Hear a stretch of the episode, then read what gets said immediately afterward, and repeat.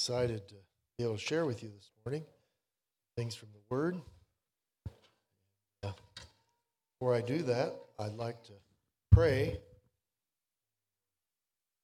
At this time to the Lord. Father, thank you for word, Lord. Thank you for the way it was written and the men who wrote it, men who delivered it. Thank you for their sacrifice and their labor, love, and their desire to honor you, Lord Jesus, through their words. And I pray today, Lord, that we would not violate that in any way, God, that we could bring it the way it was meant to be shared and meant to be taught. I ask you, God, for your wisdom. I ask you for your strength. I pray for the Holy Spirit just to come and fall upon us, Lord God, and open up our hearts and minds to the scriptures. And may the Holy Spirit do his work in each of us today. And we ask it in Jesus' name. Okay. John chapter 12 starting with verse 12, going through verse 26. I may touch on 27. Uh, that's part of Sean's message next week, but sometimes I think where we cut it off, sometimes you almost have to overflow, but I may not. I don't know. We'll see when we get to there. But I, um, this is a, this is actually a Palm Sunday message. So next week's Easter, and uh, you believe that? I'm just joking. But this is a. What is this thing doing? Is that me or? Testing, testing. One, two, three. Okay, we're all right. Uh, so, just to get into this a little bit, let me give you a little bit of a timetable here. Back in chapter 12, verse 1, Jesus, therefore, six days before the Passover, now, how many know Jesus was killed on Passover? Correct? So, this is six days before Jesus was killed, starting in chapter 12. So, the rest of this book takes up about 10 days, nine or 10 days of Jesus' life. Not really his life, it's just six days of his life, and then three days of his, you know, being in the tomb and resurrected and, you know, meeting the disciples. So, I wanted you to see that because basically we were at the half the halfway mark of the Gospel of John, and it starts the last week of Jesus. I, I think that's worth noting because you begin to see how the writer slows everything down so that you and I won't miss a word or even an event that takes place during the last week of Jesus' life. It's so important for us to know that at least in his thinking. And I think that's, that's worth knowing that. He wants us to see every little detail. This happens in, in the Gospel of John. Uh, now, if you'll look at where we start today on verse 12, and I'll read this in a little bit. It says on the on the next day. So now we're starting the fifth day. There's five days before Passover. The next day. This from 1 through 11 happened six days before. Now on the next day, so I want you to see these, these timelines because I think these are very important for us to, to help us with our understanding of why things are being said and things that Jesus is saying. Jesus is running out of time. He's running out of time. And the reason I think some of the stuff he says, you know, you, when you're running out of time, some of the most important things you need to give, instructions you need to give, you're said at the last moment. You know, like when you're getting ready to go somewhere you know, it's like, uh, okay, don't forget to turn the oven off. Okay, check check the dog. You know, you're giving out these instructions. That's just silly, but Jesus is giving instructions. He's speaking things because his time is running short.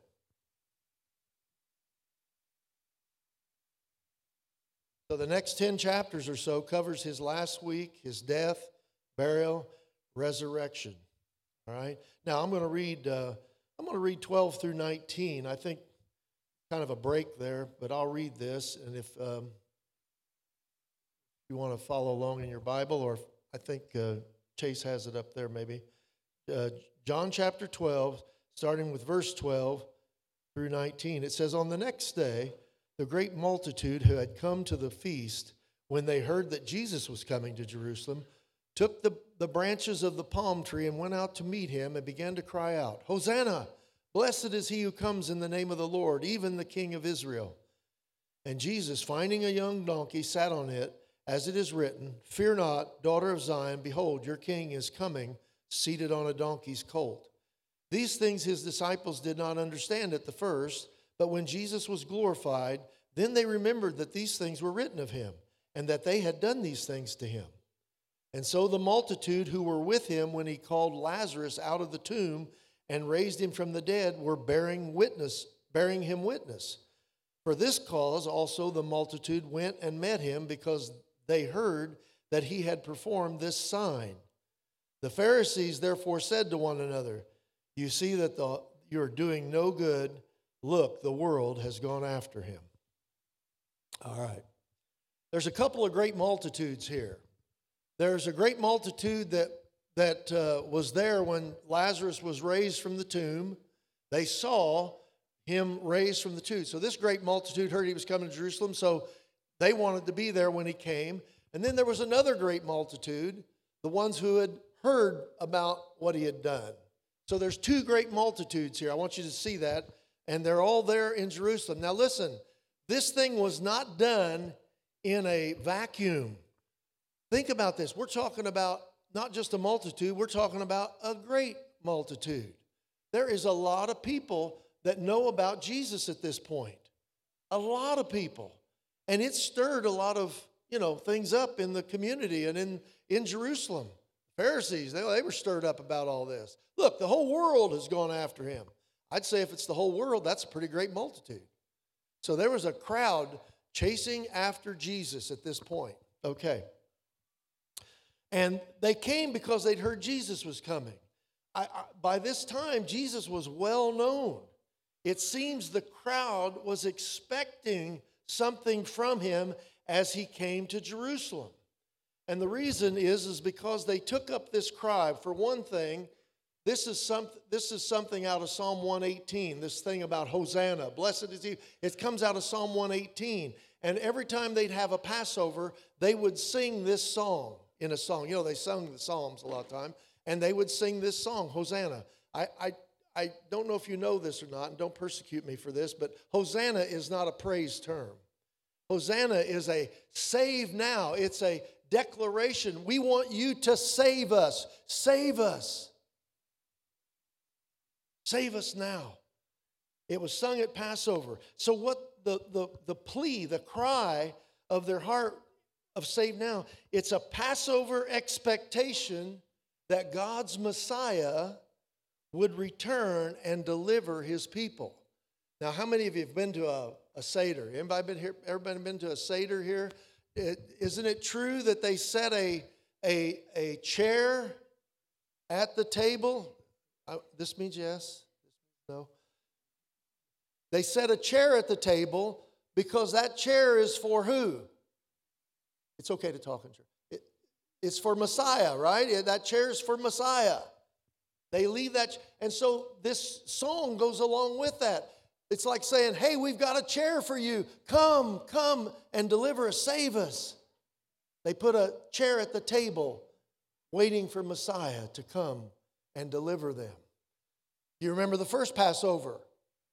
It was regarding deliverance. It was a deliverance thing. Passover was getting out of Egypt and going to the promised land. So, this second every time they celebrate Passover, they're looking expectantly for God to deliver them.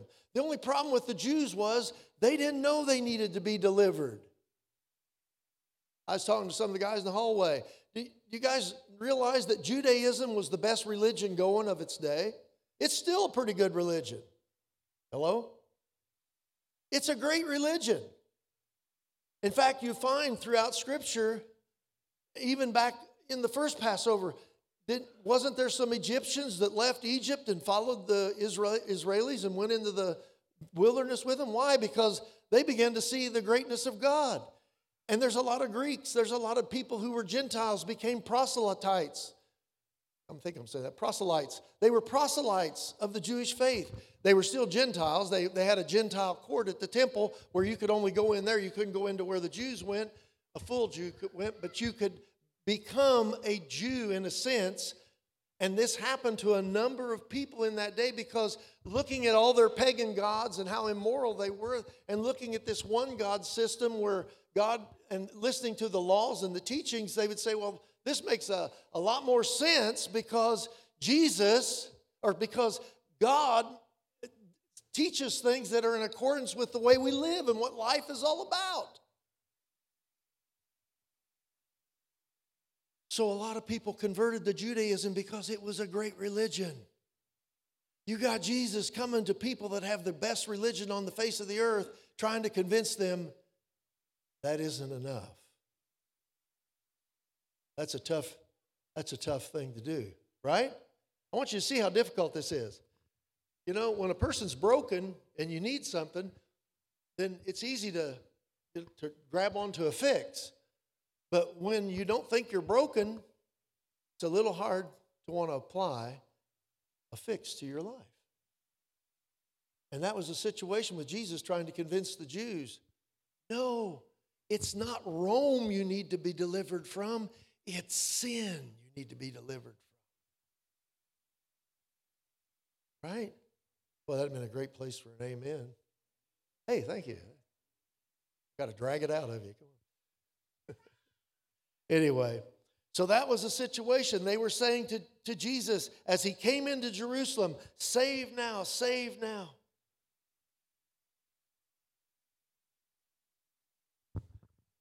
Crowd was giving Jesus the place at the table. They were giving him that place of messiahship. And they were calling on him to show his power. They're saying, Jesus, We've heard you raise the dead, you heal the blind, show your power, deliver us from Rome. That's what the cry was all about. Even the disciples thought this. Show your power. Now, the fact that Jesus rode a colt of a donkey is an interesting gesture. First of all, it doesn't say this in John. It doesn't spend a lot of time talking about the donkey and all that and all the disciples going and getting it and all that. They just put a little blurb in here that he rode. The, but it's it's you can you can study this synoptically. You can find it in Mark. You can find it in Luke. You can find it in um, Matthew in all the Gospels. But in Luke's Gospel, it says it's a little more specific, and it says this that they went and they found the colt of a donkey on which no one had ever sat. I love bringing this out. I don't know. I might have got this from a commentary or I might have just saw it myself. How many of you ever, maybe this would be a question for Virgil, how many of you ever got on a colt of a donkey in which no one has ever sat? Anybody know what that'd be like? It, it'd be a, quite a wild ride. I mean, we had a pony that was supposed to be trained one time, and it turned us every which way but loose. I bet, I, I, to me, when you're the Prince of Peace, you want to show people that you are the Prince of Peace, and you get on a donkey that no one ever sat, and that thing just takes you right into town. That's saying something right there, huh? That's saying something. He tamed that thing right down. Well, I just want to bring that out. And then that's the first thing that I thought was an interesting thing. The second thing is that in ancient times, if a king comes to your city on a donkey, it meant that he came in peace. You know, you're not going to ride a little mule or a, or a, little donkey, not a mule, but a donkey, and expect to do much, pow, much in battle. I mean, can you imagine trying to attack people on a, one of them little things that's doing like this? You know, it, it, uh, it just doesn't make sense. If you came with your horse, then you meant business. You were ready to go to war. But if you came on a, on a, on a so that they see you from the walls of the city coming on your donkey, it's telling the people in the city, I've come in peace. So Jesus was telling people, and God, through the prophetic word, was telling people that he was coming in peace because he was the Prince of Peace. He was not coming as a warrior. And the fact that it says here that your king is coming, your king, this is who he is. He is a king. And I thought it was interesting that Mary had anointed him with this spikenard. I did a little more study on spikenard. I, I went there, believe it or not, online you can find about anything. There's the history of perfume. You know that? There's a place online called the, the Historical Study of Perfume. And I found, I found this. Well, first thing I found in the comparison between what Mary had, a pound of pure nard, and did you know that the most expensive perfume, does anyone know the most expensive perfume in the world? I found this out. It was called Imperial Majesty, is the name of it. And they, it comes from the Far East, naturally. It's in a crystal, a cut crystal glass type thing. It has a gold lid and it has a five carat diamond on top of the lid. That in itself is very valuable. But when they put the perfume in it, that little jewel sells for $215,000. Well, when I read that, I thought, man, that's amazing. And then I read a little farther and it said, what Mary had in her possession was worth more than that by today's standard. And then you read on no one in a low class peasant servant type existence could even expect to ever smell nard except when the most wealthy person in the world would walk by or a king. It says in those writings that kings normally had this. It was a very sticky substance. You stuck some on your neck and you'd smell good for months. I mean, it, it was a very powerful, powerful perfume. Okay, the reason I say that is because the, the fragrance of that, somebody said it was like the fragrance of real strong lavender. Anybody smell? Not lavender. Is that right? Yeah. Lavender, yeah. Lavand, uh, lavender. Yes, very strong lavender. I, I say all that to say this. Here comes Jesus on a donkey. He is the king, and kings should smell like kings. Shouldn't they? What had happened? Mary had just doused him with a pound of that stuff, and Jesus said, Jesus said, She has prepared me for my burial. So he's going into his last week, and anybody that touches him, anybody that gets near him, they smell the most expensive perfume because that perfume did not come from the Middle East. It came from the Far East. It came from places like Nepal and India and Western China. That's where they had to get this substance to make this pure nard. We don't even know how Mary ended up with it. Maybe it's because they were a very wealthy family. We don't know. It doesn't tell us anything about their social status. But the thing is, Jesus got more dumped on him than a human could possibly handle and everywhere he went, he smelled like a king. So when he came by the crowd on that donkey, he was not only, not only saying by his donkey and what they were saying about him that he was a king, he smelled like a king too. I think that's important to know that. But Jesus never used his authority his secular authority to overthrow the Roman government. That was not why he was there. Now, like I said in the beginning, there was two multitudes here, those who saw him raise Lazarus from the dead and those who'd heard about it. And then we got the response of the Pharisees rather than them seeing what was taking place and believing what was taking place, all they could see was they were losing their grip on the religious world. The whole world has went after him. It's a very prideful, you know, rejecting type thing to say about the Lord Jesus. Now, I'd like to um, continue on here a little bit. Let's read 20 through 26. Now, there were certain Greeks among those who were going up to worship at the fest feast. At the feast. These therefore came to Philip, who was from Bethsaida of Galilee, and began to ask him, saying, Sir, we wish to see Jesus. Philip came and told Andrew. Andrew and Philip came and they told Jesus. And Jesus answered them, saying, The hour has come, the Son of Man to be glorified.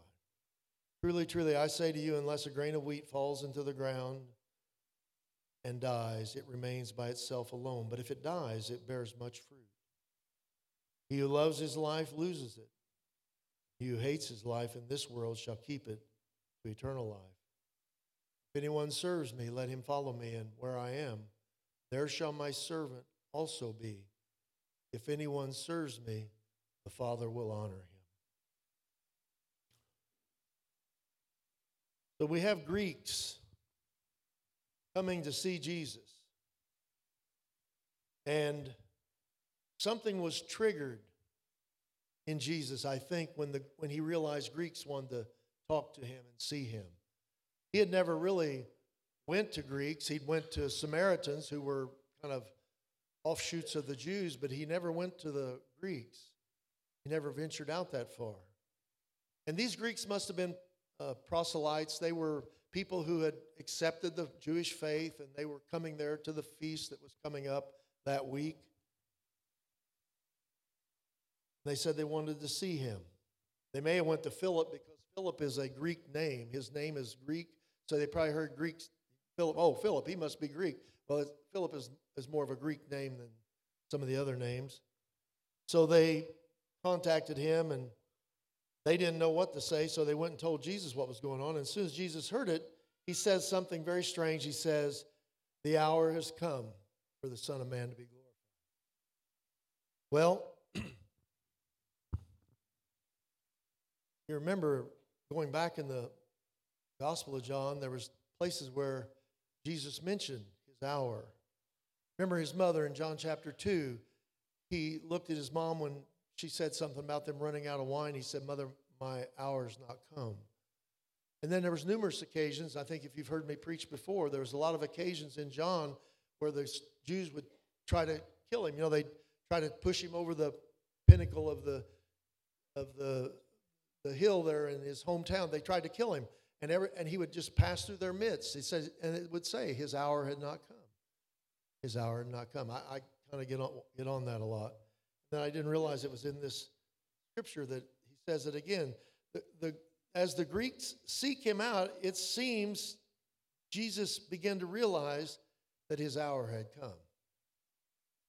Now, and I don't know, you know, I can't get into the mind of Jesus, but you know, Bible says we have the mind of Christ, but I would almost think that Jesus is beginning to put all things together and realize that uh, this is the Passover that it's going to happen. I don't know. I'm just saying that. Because he went through a few other Passovers. You know, this wasn't his first Passover. But he began to realize it's now, it's going to happen. And then he gives us he gives us a few scriptures here and uh, it's a little hard for me to say accurately. You know, you can read commentators, you can read all kinds of things on this, but there's three scriptures in 24, 25, and 26. And I would like to think that in the Jewish mind at least, these scriptures follow each other. They're, they're trying to build something in our thinking about, about what it's all about. Because Jesus is going to be preparing, his hours come so, what's he going to be doing? He's going to be preparing his disciples for his death. Think about it. They think he's going to deliver them from the Romans, they think he's going to exert his power as the king. He's going to call an army together. This isn't going to happen at all because he's, he's going to lay down his life. So he tells them, this is a very pointed scripture here in verse 24 where he says, Truly, truly, I say to you, unless a grain of wheat falls into the ground and dies, it remains by itself alone. But if it dies, it bears much fruit. This is a principle, a universal principle. You take a seed, you put it in the ground, one seed, put it in the ground. As it grows up, it produces many seeds.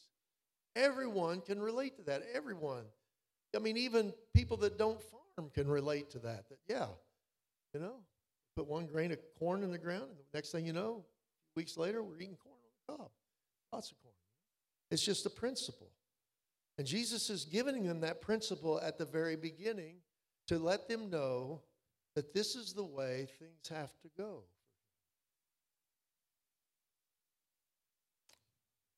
And then,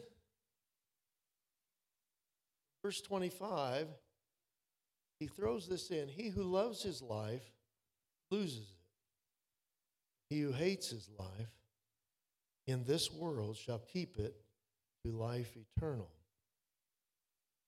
So, this principle of laying down your life so that things can come out of it, he is adding to that the thought that it's almost like saying this I have a little piece of corn, and I just love this piece of corn. And I don't want to, I don't want to let go of it. I want to keep it for the rest of my life. Somebody saying, Well, plant the thing, you'll, you'll produce something. No, no, no. I want to keep this little corn here. And the word for love and hate here, sometimes we get those. I don't think the scriptures knew how to translate that in, in a better, but it's talking about if all you have is regard for your own life in this world, you're going to lose it. But if you if you're a, if you have a disinterested love for your life, in other words, you want to invest, you want to give it away, then you'll find it. Does that make more sense?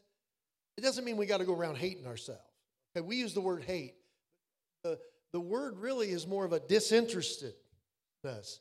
It's not like you're running around trying to pad your life with everything around you and you end up just being alone. We see a lot of that today. You know, we love the pleasures of this life, but you know what? You're not always going to be 25 or 30. One day you're going to be old and you're going to look in the mirror like me and see your face sagging down to your And you're going to think, you know, got to be more to live for than this. It's not always going to look the same. It's not always going to feel the same when you're young. So Jesus is speaking to young men, he's speaking to young disciples. You think taking care of your life, you think just putting everything around yourself so that you can have life, but you're going to lose it if you don't learn to know how to invest it and give your life to me. Because that's where he goes next with the next scripture. He says, If anyone serves me, let him follow me. If anyone serves me, let him follow me. And where I am, there shall my servant also be. We have to slow this down a little bit. It isn't like I go into a room and say, okay, Jesus, follow me. No, Jesus goes into the room and we follow him. Find out where Jesus is going and you be a servant there. See, that's, that's investing your life in the right way. It's not trying to take Jesus into places, it's like Jesus is wanting to take you into places where he goes. Are you seeing this a little bit? If anyone serves me, the Father will honor him. See, that's where the life becomes eternal, where God gives you more. Now, I'm not saying everybody's got to get involved in ministry. I'm saying you can just live this way. I've been around people where, I don't think I'm one of them, sad to say, but I think I've been around people that, man, I just see Jesus all over them. You know, they're just they're just the kind of people that you can tell they serve him. I had this picture in my head I don't know why I had this picture in my head, but you've probably seen pictures like this or maybe seen it on the movies where some guy walks in, he's, he's in charge, he's the, he's the great chismo, and, you know, and behind him is a guy's walking kind of behind him like this, you know, it's his servant. Right? Have you ever, anybody ever seen that? You know, I've seen it in other countries where the, the, the big kahuna walks in and he's got somebody walking behind him that waits on him all the time, you know? Well, I got that picture in my head when I read this. I thought, Jesus is the big kahuna. He walks into the room where he wants you to go, and you're walking in as a servant. So everywhere you go, everywhere Jesus goes, he has a servant. You never get higher than a servant. That's it. And a servant's a worker. I always love Brother Vic Ledhill. He liked Paul's definition of people that are involved in ministry worker. We always run around trying to figure out whether I'm an evangelist or I'm a teacher. Vic said, No, you're just all workers. Get busy, get to work. Just work. Don't be worrying about all that other stuff. Just work. Vic never went around saying he was a evangelist or a prophet or anything. He just worked. He just found he found out where Jesus was going and he'd follow. And I think that's a lesson for all of us. Find out what Jesus is doing and follow him. As you do that, you are laying down your life. You're laying down your life. And as you do that, you're planting seed in the ground so that it might grow. See that? I think that's what these verses was telling us. And I've got to share I got to go to 27. Sean, forgive me. You can teach on this next week little bit more. But I don't think it breaks there. And the first thing Jesus says after he says this is, Now my soul has become troubled. He knows his hour has come. But he says, What shall I say? Father, save me from this hour. Glorify your name. He's doing exactly what he's telling his disciples laying down his life so that he might glorify God. That's what we should do. Let's let's pray today.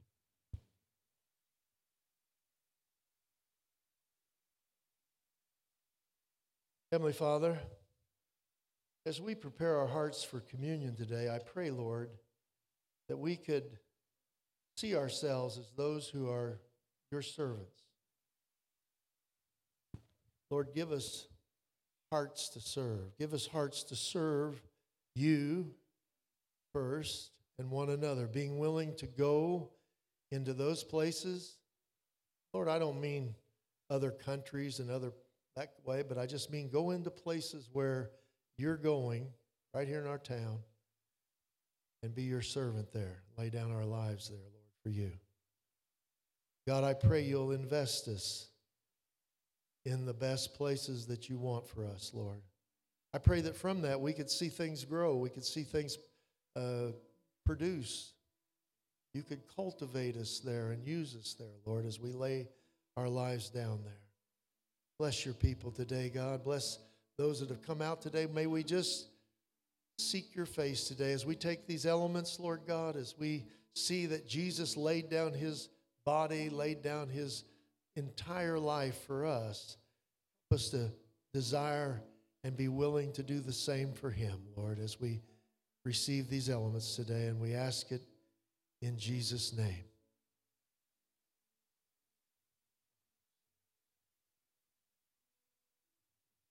I had I had Addie Stahl um, contact me